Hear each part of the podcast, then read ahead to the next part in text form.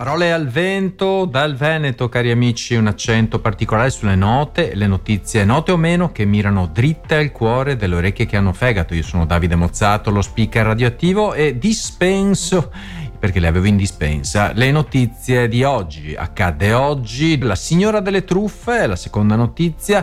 Per nascere bisogna collaborare, la terza notizia nota o meno eh, per chi non fosse, per, a chi non fosse noto appunto che bisogna collaborare per nascere, l'importanza delle azioni, e non si parla qui eh, delle azioni bancarie, la luce che nasconde, ma come la luce dovrebbe illuminare, invece c'è anche una luce che nasconde, a pesca di lenze, con la lenza si va a pesca di lenze. Accade oggi 19 ottobre 1973, 50 anni fa, esatti, esatti, tondi, tondi. Una sentenza storica è stata emessa il 10 10 ottobre del 1973 dalla Corte distrettuale di Minneapolis nel processo che vide contrapposte due note società produttrici di computer, la Honeywell e la Sperry Rand. Quest'ultima, appunto, deteneva i diritti del brevetto dell'ENIAC, calcolatore elettronico messo a punto da Mauchly ed Eckert, ricercatori dell'Università della Pennsylvania, e è considerato fino a quel momento il primo computer della storia. Che cosa è successo? Gli avvocati della Honeywell riuscirono invece a dimostrare la nullità del brevetto, riportando alla luce nel contempo il progetto di uno sconosciuto professore dell'Iowa State College, originario della Bulgaria, John Vincent Atansov nel novembre del 1939 lo stesso aveva messo a punto l'Atanasoff Berry Computer, un calcolatore elettronico basato su valvole termoioniche e in grado di operare su cifre binarie. Eh, che cosa ne venne fuori? Che il professore aveva parlato del suo progetto agli ideatori dell'ENIAC costruito con le stesse caratteristiche del suo predecessore, gli hanno rubato il brevetto. La sentenza dunque di nullità del precedente brevetto comportò come diretta conseguenza il riconoscimento del ABC quale primo computer digitale totalmente elettronico. Da quel momento Atanasov fu considerato il padre del computer moderno, 19 ottobre 1973, esattamente 50 anni fa. La signora delle truffe, eh, una certa Enrica Massone, che è una donna di 56 anni che risiede a Torino, è stata condannata già in diverse occasioni appunto per truffa e peculato. Nonostante non avesse alcuna qualifica medica o diploma, eh, si spacciava per una dottoressa specializzata in vari campi, inclusi quelli dell'apparato respiratorio, cardiovascolare e, e altri, e, e si era persino presentata come direttrice sanitaria di una struttura in Liguria. Però era emerso eh, che la sua situazione si limitava a una licenza media inferiore. Recentemente è venuto alla luce che si era finta medico presso l'ospedale Saint Charles di Bordighera eh, presentando documenti falsi che attestavano la sua iscrizione all'ordine dei medici e una presunta laurea alla Università Bicocca di Milano, che però eh, no, no, non esistevano, ne, non pervenute. L'inganno è stato scoperto quando il direttore del Dipartimento Governo Clinico e Servizi ha segnalato il caso all'ASL 1 di Imperia che ha avviato un'indagine per falso ideologico, truffa e esercizio abusivo della professione. Vatti a fidare. Questa non è la prima volta che Enrica Massone è stata coinvolta in truffe simili, no? In passato, pensate, si era spacciata per amministratrice di sostegno presso il Tribunale di Torino, raggirando anziani con storie inventate sul suo presunto background influente, inclusa l'affermazione di essere figlia di un magistrato e sposata con un dirigente della Digos. Anche queste falsità complete. Nonostante il suo passato penale, sembra che Massone sia riuscita a eludere i controlli ancora una volta e a continuare le sue attività fraudolente. Anche dopo aver scontato una condanna e una breve detenzione domiciliare, è tornata a perpetrare tu- truffe, questa volta offrendo consulenze mediche su un sito web a un costo di 63 centesimi al minuto, insomma anche onesta se vogliamo. Attenzione quindi, se una signora di mezza età, 56 anni, 60 anni, viene e vi vuol vendere la fontana di Trevi, eh, fatevi, fatevi due domande, cari amici, fatevi due domande. E dalle truffe andiamo invece a una verità una verità lapalissiana perché per nascere bisogna collaborare. Eh, in un recente saggio intitolato Eve, How the Female Body Drove 200 Million Years of Human Evolution, Eva, come il corpo femminile ha guidato 200 milioni di anni di evoluzione umana, la studiosa Kat Bohannon solleva l'interessante interrogativo eh, se la sopravvivenza della specie umana sia dovuta eh, non solo alla capacità di uccidere, quindi di essere forti, ma anche alla capacità di dare vita. Io propendo per la seconda, vuoi vedere che Eve, cioè Eva, eh, il corpo femminile, 200 milioni di anni di evoluzione, a, a, alla, eh, questa, questa eh, autrice suggerisce che la ginecologia e l'ostetricia eh, potrebbero essere all'origine del nostro successo evolutivo. Eh, la ricerca mette in discussione l'idea che il successo umano sia stato strettamente legato alla forza, all'uso degli strumenti di dominio, alla tecne, alla tecnica, evidenziando invece l'importanza eh, fondamentale eh, data eh, appunto dalla collaborazione e dallo scambio di conoscenze, soprattutto in ambito alla nascita. La ginecologa e scrittrice Giuseppina Torregrossa aggiunge che la ginecologia ha contribuito alla libertà e all'emancipazione delle donne, consentendo loro di gestire la loro sessualità e pianificare la famiglia in modo più consapevole. Beh, provate ad immaginarvi tutti gli altri esseri viventi che sono chiamati a partorire in solitudine. Beh, l'essere umano invece eh, può affidarsi a equip di persone con esperienza, di conoscenze, di cari e addirittura medici eh, e paramedici che li, li, possono aiutare. Questa è una conquista, secondo questo eh, articolo, questo libro che è stato scritto da Cat Bohannon, proprio che è caratteristico all'umanità.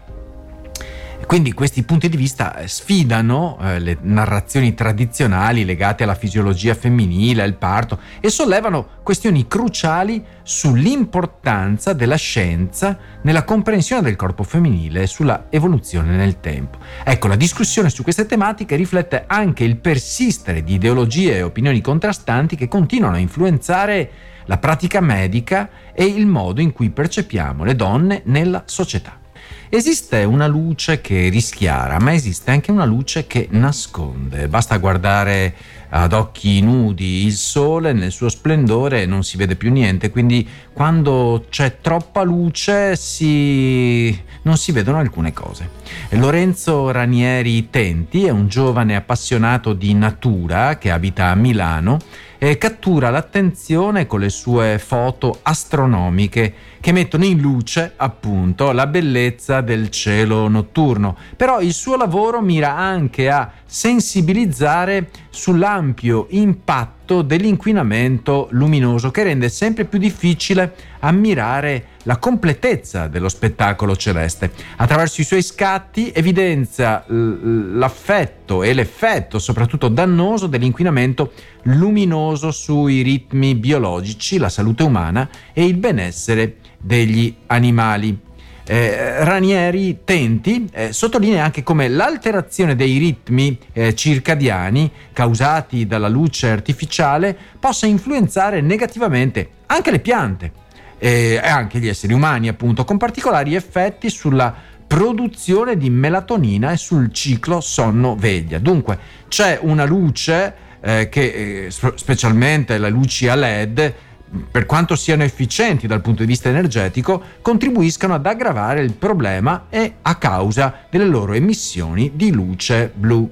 l'importanza delle azioni e qui non eh, scomodiamo la borsa, ecco, in una esortazione da poco messa uh, sui canali di informazione pubblicata dal pontefice cattolico romano il 4 ottobre in maniera precisa. E, um, si esortavano gli esseri umani a, riconciliarsi con il pianeta eh, sì, e a contribuire con il proprio impegno individuale alla sostenibilità, perché noi non siamo i padroni de, del pianeta, siamo delle creature eh, chiamate a vivere nel pianeta, ricordandoci di essere delle creature in mezzo a molte altre creature e non sempre e non proprio e non esclusivamente umane. Beh, questa chiamata, questa azione collettiva, individuale, quotidiana da affrontare e per affrontare la crisi climatica è stata affiancata da una serie di storie di individui che si dedicano attivamente alla salvaguardia dell'ambiente eh, sotto il titolo Tutti per la Terra. Nell'intervista a Leonardo Caffo, ad esempio, noto filosofo impegnato nel rapporto tra esseri umani e altre forme di vita, eh, è sottolineata l'importanza de- dell'impatto significativo eh, di questo discorso che è stato fatto, che assume anche toni di attivismo, se vogliamo, con riferimenti alla teologia cristiana in maniera molto stretta e a eh, ideologie contemporanee. Il dibattito si sposta sul ruolo degli attivisti ambientali e sulle loro diverse iniziative, compresa eh, la mancanza di una rappresentanza politica significativa in Italia. I, i partiti colorati eh, di, di, verde in Italia non hanno avuto grande eh, successo come invece l'hanno avuto in altre parti dell'Europa ad esempio e quindi questo filosofo eh, Caffo, Leonardo Caffo sottolinea che l'assenza di azioni politiche adeguate è strettamente legata a interessi economici e strutturali nel paese, beh lo si sapeva. L'intervista ancora mette in luce la necessità di un cambiamento culturale profondo eh, che superi l'idea dell'ecologismo tout court come mera pratica individuale no? e si concentri invece su un cambiamento metafisico nelle relazioni umane con il pianeta. Anche qui una cattiva teologia non ha aiutato, no? quando si pensa che gli esseri umani siano i dominatori di questo pianeta, ci si dimentica che invece a loro è stata affidata la cura eventualmente del pianeta secondo la teologia cristiana. La pesca di lenze, che sembra un paradosso, invece Bruno Borelli, appassionato subacqueo e gestore di un centro di immersioni, va oltre il suo ruolo di guida turistica e si dedica attivamente ehm, si dedica attivamente alla salvaguardia dei fondi marini. Oltre a condurre escursioni subacquee, si impegna nella rimozione di reti e lenze abbandonate, perché c'è un inquinamento anche ittico e, e, e i pesci non hanno, non hanno, colpa e questi detriti eh, che rimangono sul fondo del mare sono dannosi per la fauna marina. Il lavoro di Bruno Borelli si concentra principalmente nell'area marina protetta di Portofino, nella quale collabora con il progetto Eco e Fish Hunt del WWF Italia per combattere eh, gli attrezzi fantasma, si chiamano così, e promuovere l'economia circolare legata al riciclaggio degli scarti della pesca. Questo appassionato subacqueo eh, attraverso la sua associazione Reef Alert Network si impegna a sensibilizzare i subacquei sull'importanza dei coralli e delle spugne come elementi fondamentali per la biodiversità marina e quindi organizza attività di volontariato e workshop scientifici per coinvolgere i subacquei nel monitoraggio e nella protezione degli ecosistemi marini. Eh, sottolinea l'importanza della formazione per i subacquei al fine proprio di limitare l'impatto delle attività subacquee sull'ambiente marino.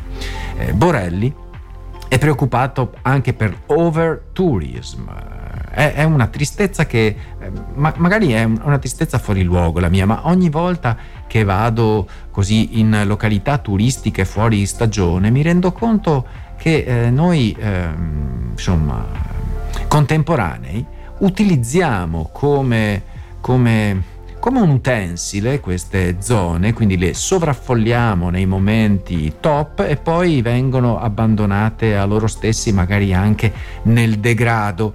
Beh, eh, Borelli è preoccupato per l'overtourism, cioè il turismo di massa che sta danneggiando i fondali marini e invita un'attenta gestione del numero di visitatori per preservarne la bellezza e la bellezza naturale del parco di Portofino. La sua dedizione e passione per la salvaguardia dei fondali marini è commovente e ci spinge proprio in armonia con la eh, notizia data poc'anzi che insomma eh, tutti per la terra e anche tutti per il mare. È necessario dunque impegnarsi per fare del nostro meglio affinché questo nostro pianeta possa sopravvivere anche dopo di noi.